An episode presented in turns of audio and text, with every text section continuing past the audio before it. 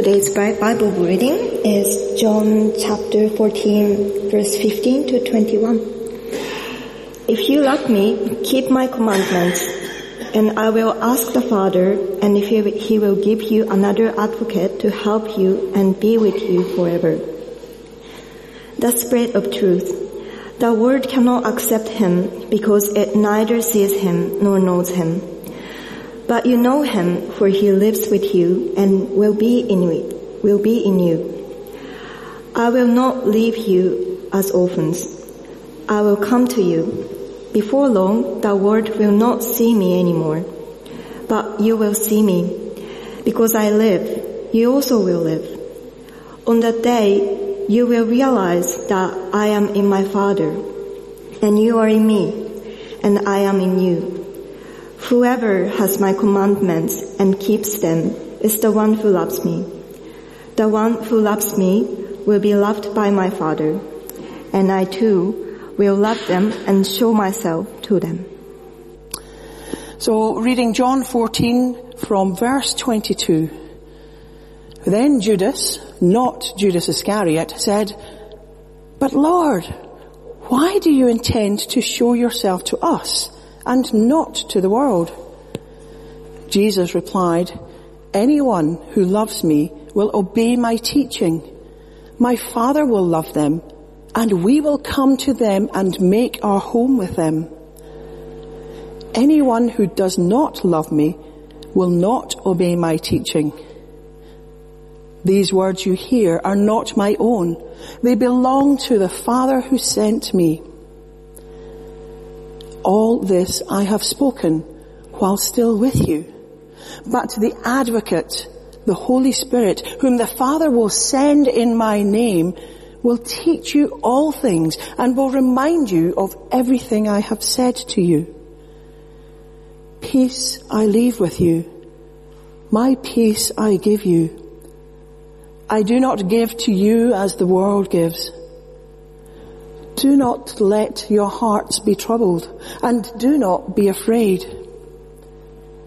You heard me say, I am going away and I am coming back to you. If you loved me, you would be glad that I'm going to the Father, for the Father is greater than I. I have told you now before it happens, so that when it does happen, you will believe. I will not say much more to you, for the prince of this world is coming. He has no hold over me, but he comes so that the world may learn that I love the Father and do exactly what my Father has commanded me. Come, come now, let us leave. Amen. And thanks be to God for this, His word. And Lord, may the words of my mouth and the meditation of my heart be acceptable in your sight. O Lord my God. Amen. Oh, if you've been coming regularly, we're continuing in the, stu- uh, the Gospel of John. And if you've missed any parts of the series, you can catch up on our YouTube channel, BV Church. If you just look up BV Church, you can catch all of our services there.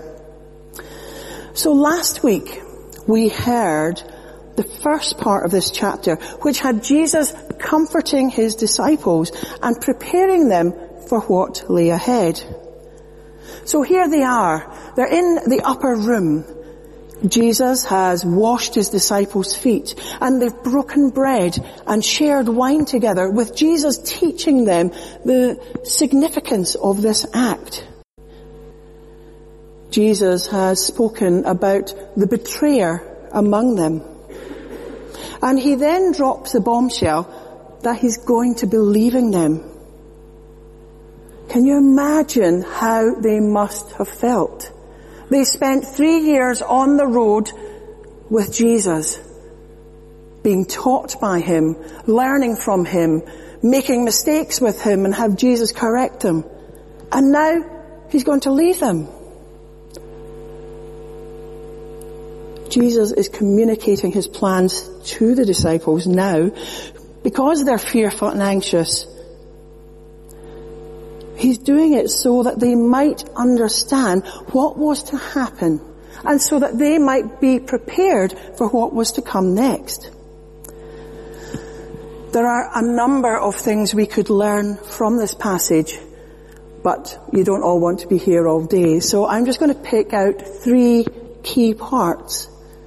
Jesus says, if you love me, he promises the Holy Spirit, and then he talks about the Holy Spirit teaching us. So let's look at part one. If you love me, keep my commands. Now, that's a simple statement, but one which comes hot on the heels of Jesus' command in chapter 13, love one another as he has loved them. He also commanded them to put their faith in the Father and in Christ. They just need to trust Jesus. Now note that Jesus doesn't just say this once. He repeats it using similar phrases, and you may have picked that up in the reading. In verse 21, whoever has my commands and keeps them is the one who loves me. And again in verse 23, anyone who loves me will obey my teaching. I don't know if you've noticed or not, but if you read the Bible, or read the Gospels especially, and Jesus wants to emphasize something, he quite often repeats it three times, just so that it sinks in. He knows what we're like. One telling isn't enough. Two, maybe you'll get it. Three times you should get it.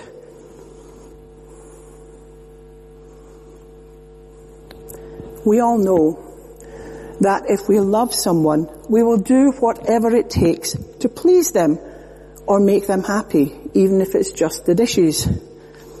I might say to my husband, if you love me, where is he? Oh, I see him now. If you love me, you'll try to get some tickets for the game in Paris two weeks today.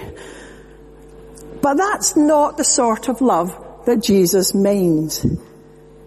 If we love Jesus, then we should live our lives according to His way. Live our lives following Him, keeping His commands, serving and showing love to others. We love because He first loved us. And out of this love, we will want to love Him more by keeping His commands. Then we have number two, Jesus promises the Holy Spirit verse 16, and I will ask the Father and he will give you another advocate to help you and be with you forever, the Spirit of truth. Now, there are lots of different versions of the Bible and some of you may have read some of them, some may have just stuck with one version. But for example, the Greek word paraclete translates in one version as comforter. Another translation has helper or another counselor. And the NIV, which we use here, has advocate. And the reason for the variations in this term uh, is that this term parakletos can't be easily translated into English. Advocate is probably a good word, as are the others. And an example of an advocate springs to mind. A number of years ago I was on the children's panel and sometimes a child would have an advocate appointed by the court and that advocate would represent the child's best interest, particularly helpful, helpful when that child was too young or unable to understand the proceedings. The advocate was the support and would speak up on the child's behalf. This reasoning behind advocate it aligns with what many commentators think, that the meaning infers the calling of a helper to support. Jesus just doesn't want his disciples to feel as though they have been abandoned. He doesn't want them to panic because they won't know what to do, how to carry on his ministry without him. Jesus understood that the disciples and all future disciples, and that includes all of us, we need God's presence and power because we can't do this on our own. So we have been given the Holy Spirit. We have been given an advocate, a helper to support us. And that advocate has come from the Father through Christ. Another word in verse 16 throws up. It says, I will ask the Father and he will give you another advocate to help you. This implies that there already has been another paraclete, which is the name for the Holy Spirit, another of the same kind. And that another was Jesus himself. And that's backed up by the verse in 1 John 2, which states, if anybody does sin, we have an advocate with the Father, Jesus Christ, the righteous one. The first promise of the Spirit in verse 16 is reiterated in verses 25 to 31. But the Spirit's gift is controlled in these verses by the first part of verse 15, which we touched on already, if you love me. So this gift comes out of the relationship that we have with Jesus. A, it comes out of the relationship between Jesus and his disciples, which we now have as well. It's not something that's earned. And perhaps that is something for us to take note of. But who is this Holy Spirit. And I know that's something we struggle with sometimes. Many of you know that one of my favorite books is this little battered book with lots of notes and things on it. Kath Livesey's My Sheep Have Ears. And in this, she actually details quite simply and effectively reminding us who the Holy Spirit is. and she says, firstly, the Holy Spirit is not an impersonal force. He is not an it. He's a person, part of the Trinity, with the Father and the Son, with his own personality and attributes. So it's so important that we don't treat him as a utility rather than a real person, asking for some heat or power or refreshment, but ignoring him the rest of the time. He's a person. He's God with us. He's God abiding in us and with us. And she carries on, Jesus is in heaven at the right hand of the Father, but He has not abandoned us. He has given us another counselor to be with us forever this Parakletos is the personification of the Father and the Son. He is the indwelling, empowering presence of God, and we can get to know Him and relate to Him as a real living person. And if you want to know more about that, you can borrow my book or you can buy one yourself. Jesus promised the Holy Spirit, and that promise was fulfilled. So my question is, do you know the Holy Spirit? Do you know what it is to have the Holy Spirit in your life? Now a few of you might be thinking, oh, what's she on about now? A few years ago, if someone had asked me those questions, I might have run a mile. Fear of the unknown can make us do crazy things. I had some teaching about the Holy Spirit. I did a lot of reading. I did a lot of praying and praying with others and came to know that the Holy Spirit was in my life and that changed my life. You see, we can't live Christ-like lives in our own strength. So there has to be something or someone else which helps us. Now some sitting here today or watching may have encountered the Holy Spirit themselves and will be able to share the difference this has made to their lives. The fact that I'm standing here is part of the difference it's made to my life. Jesus promised us the gift of the Holy Spirit. So we need to know that we have been called by God and we've been empowered to carry on the work of the kingdom through the power of the Holy Spirit. And in order to do that, we need to be conduits of God's blessing of the Holy Spirit, in the Holy Spirit. And then we think about Holy Spirit teaching. Verse 26 says, the, the advocate, the Holy Spirit, whom the Father will send in my name, will teach you all things and will remind you of everything I have said to you.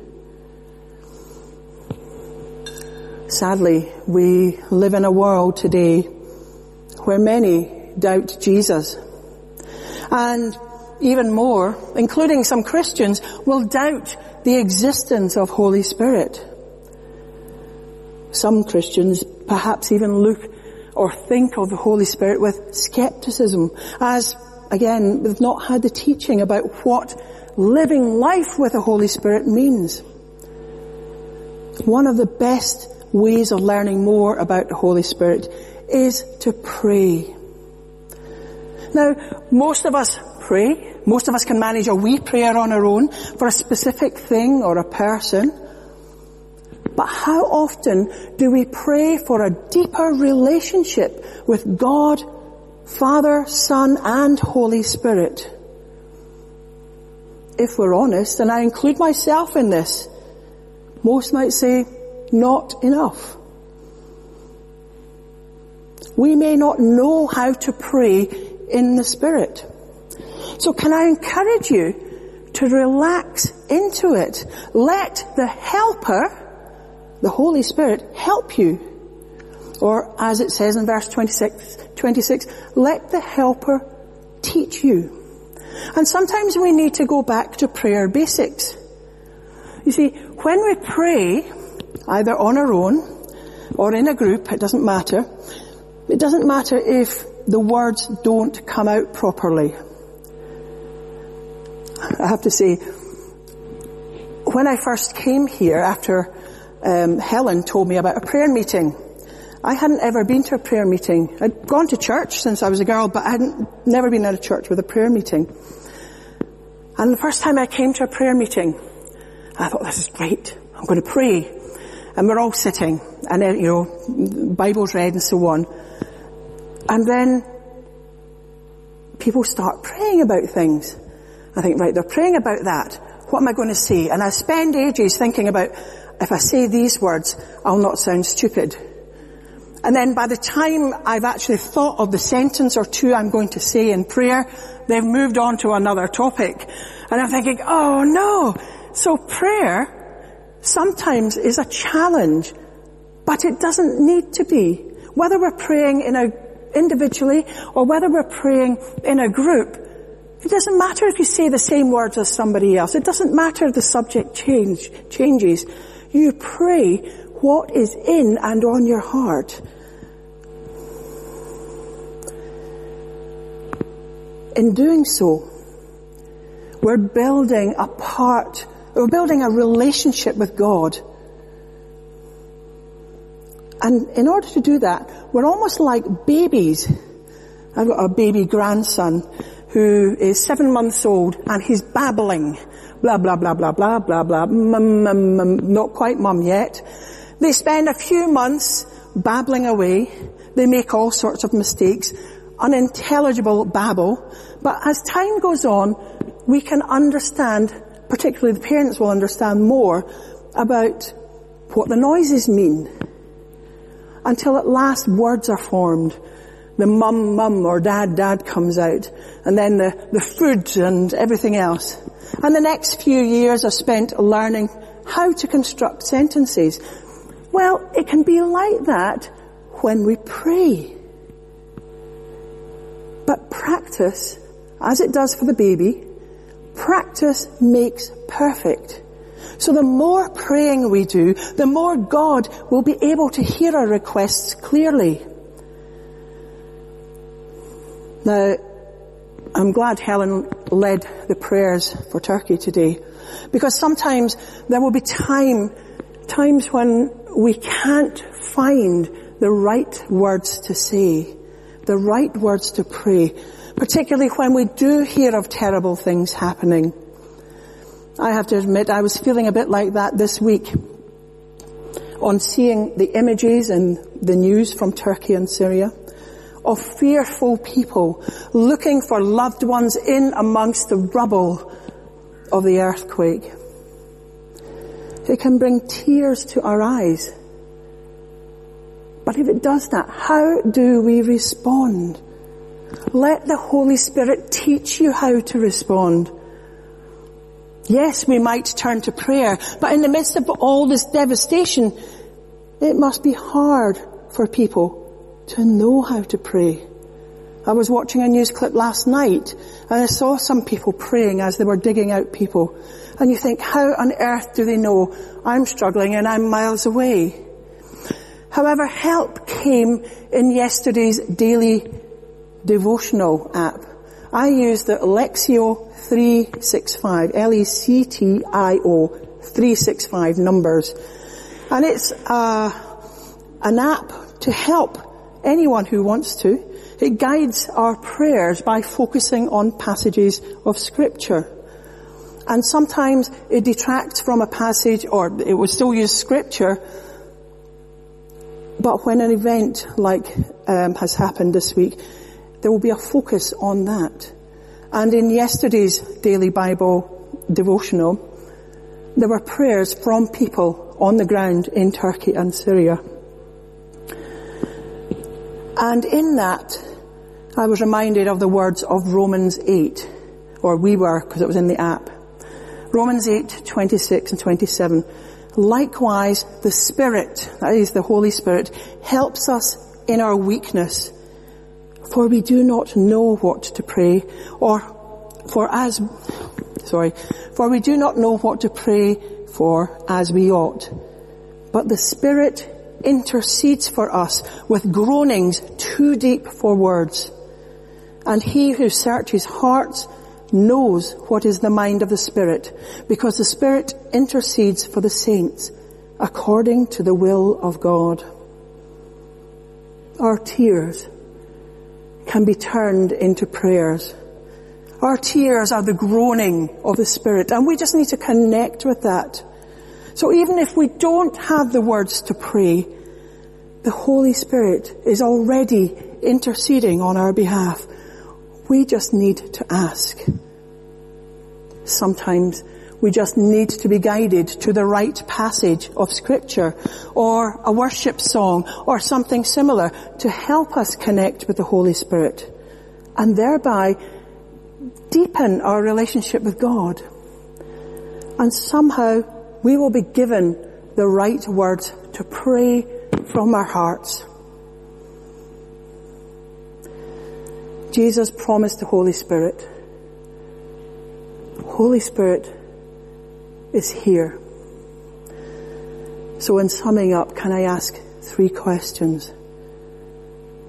Do you love God enough to keep His commands? Do you know the Holy Spirit in your life?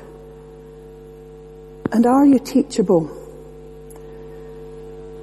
If the answer is yes to those questions, keep listening for God's call and cheering others on because we are called to encourage others as well. But maybe at this time the answer is no. So can I encourage you that, to know that God wants to awaken something that may be dormant in you. Come and speak to the ministry team. From the next week or two, we'll be starting prayer ministry again. Or if you want prayer today, come and see me and I'll find someone else and we'll pray for you, for your situation. Romans 5, 5 says, God's love has been poured into our hearts through the Holy Spirit who has been given to us. Jesus has fulfilled his promise. Can we fulfill our promise to him. Amen.